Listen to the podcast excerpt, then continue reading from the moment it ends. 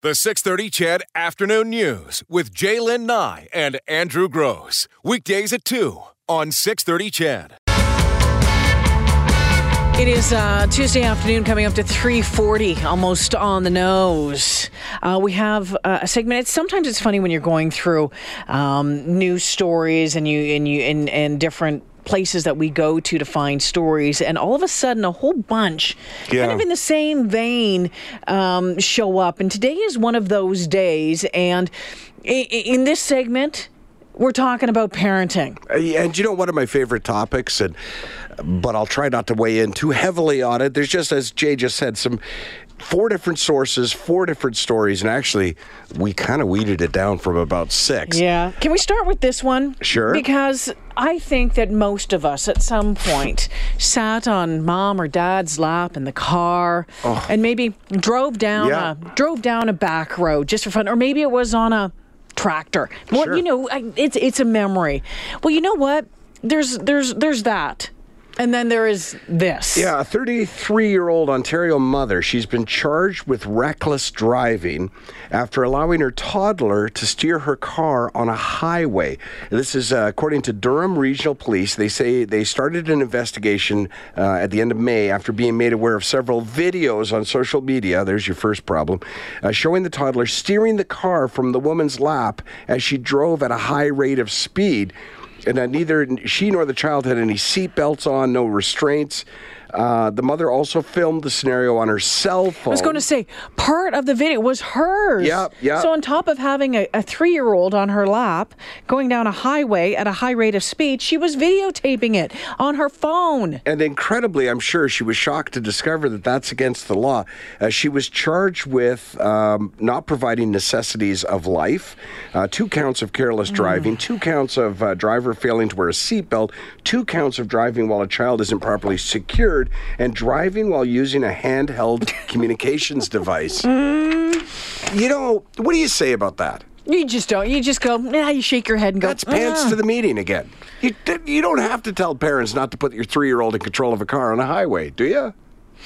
I mean, apparently should that have come up in the parenting class? Now, this is something that burns Andrew's butt on a regular basis, and it's not the punishment that the mom doled out to the daughter who was bullying. It was the fact that mom then put it all on Facebook for everyone to see. Yeah, and I never know what to do with these stories, right? Because I'm sort of drawn, on the one hand, when a parent does something innovative and shares it, you kind of think, okay, well, you know, maybe I could garner something from that, learn from that. Perhaps I could apply something that she's done. On the other hand, you always question their motivation in putting it out on social media. Was that to get the praise of strangers? This woman, and I'll tell you what she did, but this woman said that she said that she didn't really understand her privacy setting. She thought she was putting it on Facebook for her friends to see. And thought, okay, you know, just as a parenting technique. And just, okay, this is what I've done in my house because my daughter's been a bully. Right. So she was targeting the mom or the daughter's bullying action. That's right. So what she had done, and we always say that the parents of bullies have to get involved and have to do something. Yeah. So she did something. So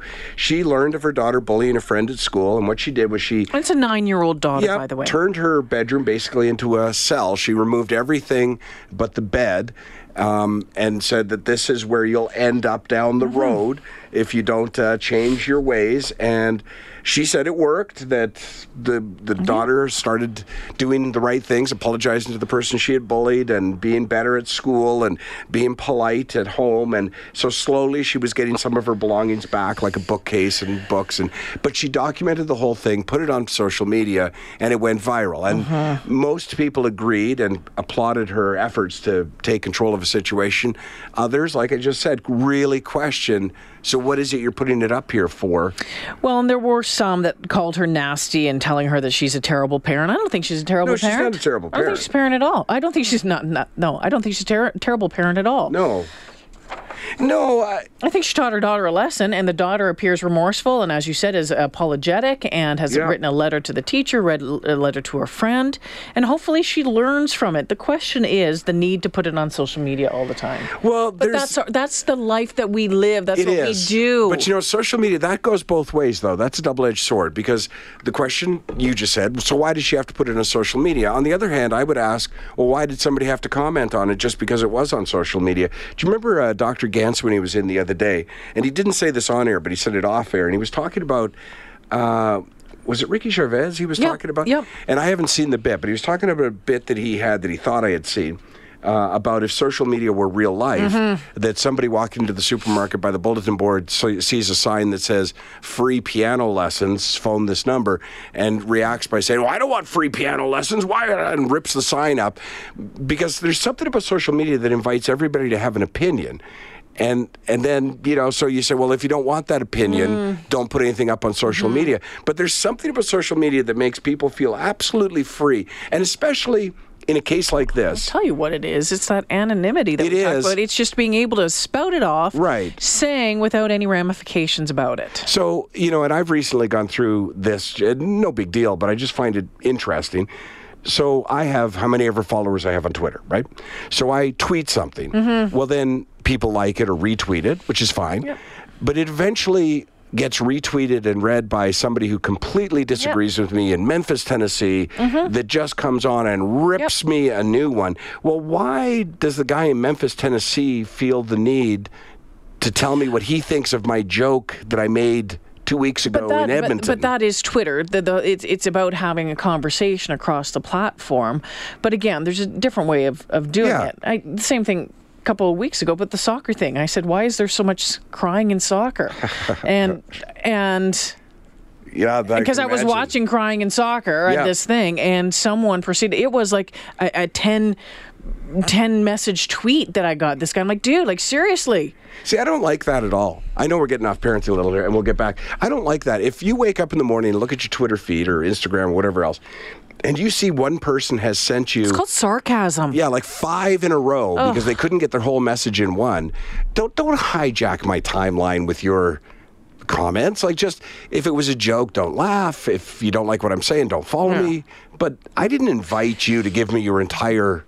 A buddy of mine today on Facebook was talking about the World Cup, and this buddy and I, we sass each other all the time about football, about NFL football. He's a 49ers fan, I'm a Saints fan, and so when the Saints were really sucking years back and the 49ers were doing really well, he would take the you-know-what out of me on a regular basis. And this morning, he had put something on about the World Cup, and I just did, soccer's still on. And then Stacey Bratzel from CTV types out, it hasn't started yet, Jaylen. I'm like, oh, I know. Like, that's, you know, if you listen to the show, that's one of my stupid lines about baseball or whatever. But then we started going back and forth. But Dean and I know that we're just sassing each other. And at first I thought, oh, my gosh, am I going to get all these soccer players or football fans all ticked off at me? I don't want to deal with that. But you also have to know that my pal and I have a history of sassing each other when it comes to sports. And so that's another thing. Well, that's like John Wing and I. John Wing asked me privately if during an L.A. Kings Edmonton Oilers game, because he reads my tweets about the Oilers, he got hold of me privately and said, hey, do you want to have fun tonight? Like, I'll tag you into a tweet about, and there was no premeditation in terms of what we would say to each other, but he's a fabulous comedian. He's hilarious. Yeah, and so we went after each other, but we're best of friends. That's my wife's backup should something happen to me. You know how you always have the, if they're still single at 60, I swear, John Wing will marry my wife. But some people, and again, it's like somebody retweets it and it goes to somebody else, and then somebody in Boston is like, you too, you know, or whatever, goes after me for going after John, or goes after John for going after me. It's like, hey, stay out of it. But I think that just goes, that's one of the, it's like a, it's a hazard of social media. It's a hazard of Twitter. Maybe not so much. Well, it is Facebook as well. People just go on, they say something, why is this news? Or I know. Lip dart, snowflakes, whatever it is that they want to throw out there, or, you know, whatever it is. And then they just disappear. And I guess maybe, and I don't know but then we're censoring ourselves. Maybe we should not be having the fun going back and forth with your pal in Toronto or LA, wherever they are. But again, it's your timeline. Just I know. And the problem I have, and then we'll get back to this 9-year-old because we've got a great text on it. The problem I have is that I tweet, in my mind, I tweet as a comedian. But yeah. some people read it as a radio guy or a media member. Then you need to take 630 Ched off that. Well, it's just in my description of what I do. Yeah, well, right? Then you need to take it off there. Yeah, well, that's fine. But, I mean, people still, it won't matter because somebody who knows me, who follows me as a result of this radio show is going to know I have a radio show, right? So even if I don't have that in my description.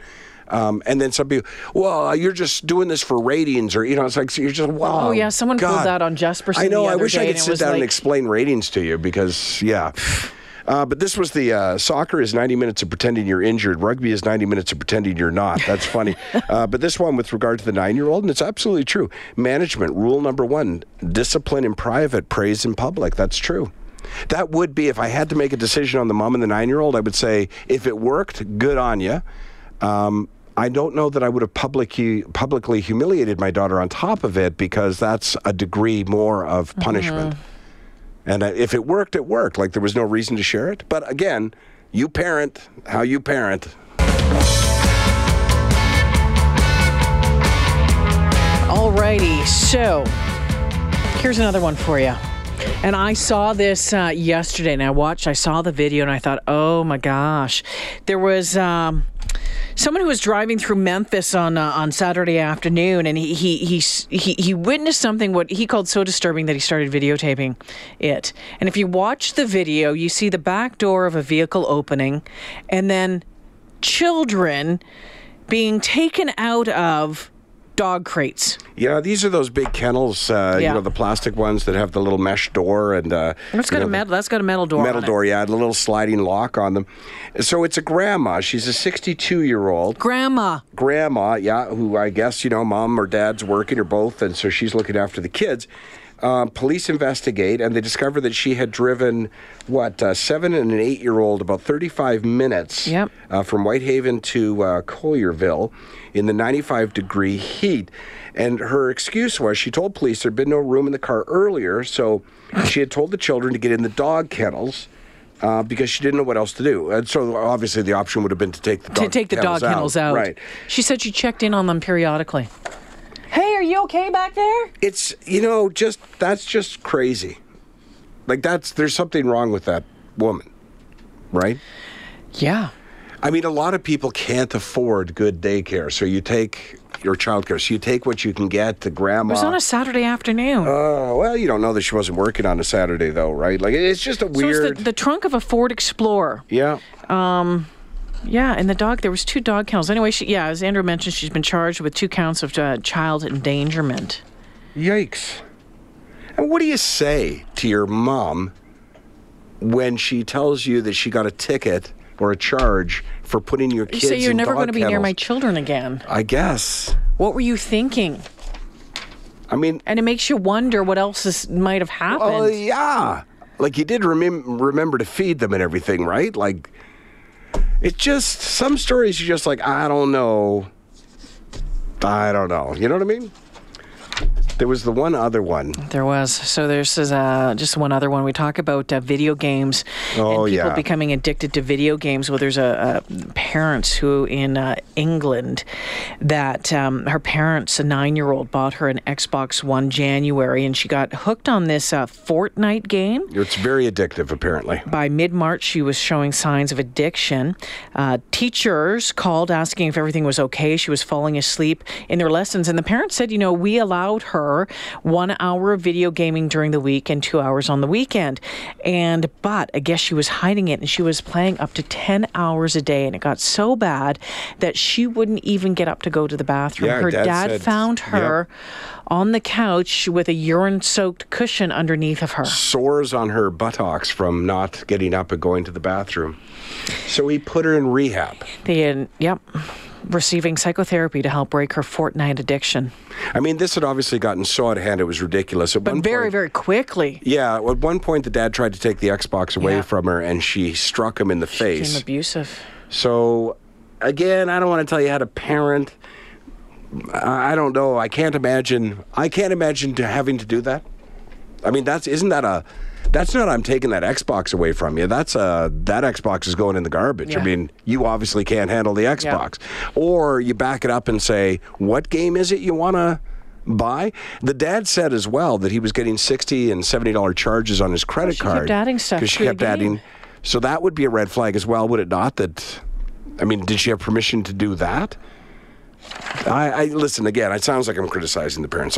Maybe I am. I'm sorry. It's just, online is a real dangerous place, and that is a game. As soon as I saw that headline, I'm like, oh, that's the game we talked about like last year. Yes. So if that game were brought up in my household, not a chance is that coming in the house. It's like crack. It's the online equivalent of crack. So I guess, just being aware, being involved, having a sledgehammer.